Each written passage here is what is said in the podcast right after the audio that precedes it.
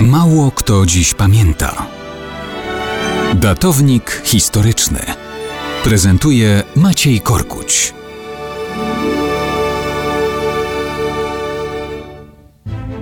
Mało kto dziś pamięta o Dniu Zumbiego, jaki w końcu listopada jest świętowany w Brazylii.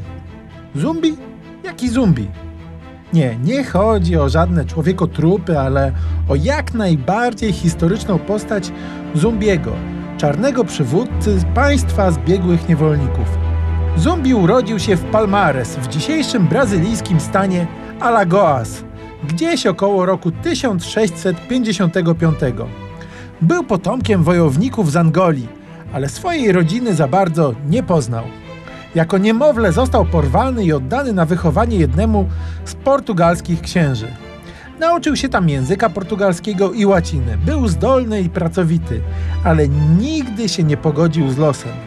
Ciągnęło go do Quilombo dos Palmares, quasi państwa, czyli sieci górskich osad zbiegłych czarnych niewolników.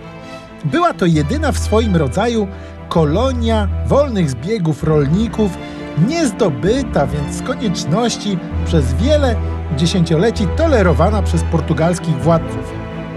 Mieszkało tam w sumie kilkadziesiąt tysięcy ludzi.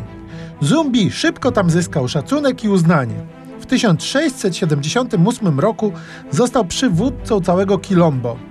Usprawnił państwo, wzmocnił je, przygotował do skutecznej walki przeciw portugalskim ekspedycjom. Odnosił spektakularne zwycięstwa, ale wszystko się kiedyś kończy. Rok 1694.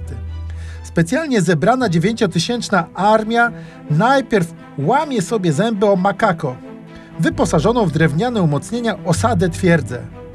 Każdy szturm napastników zostaje odparty. Portugalczycy więc sprowadzają specjalne armaty z ładunkami zapalającymi.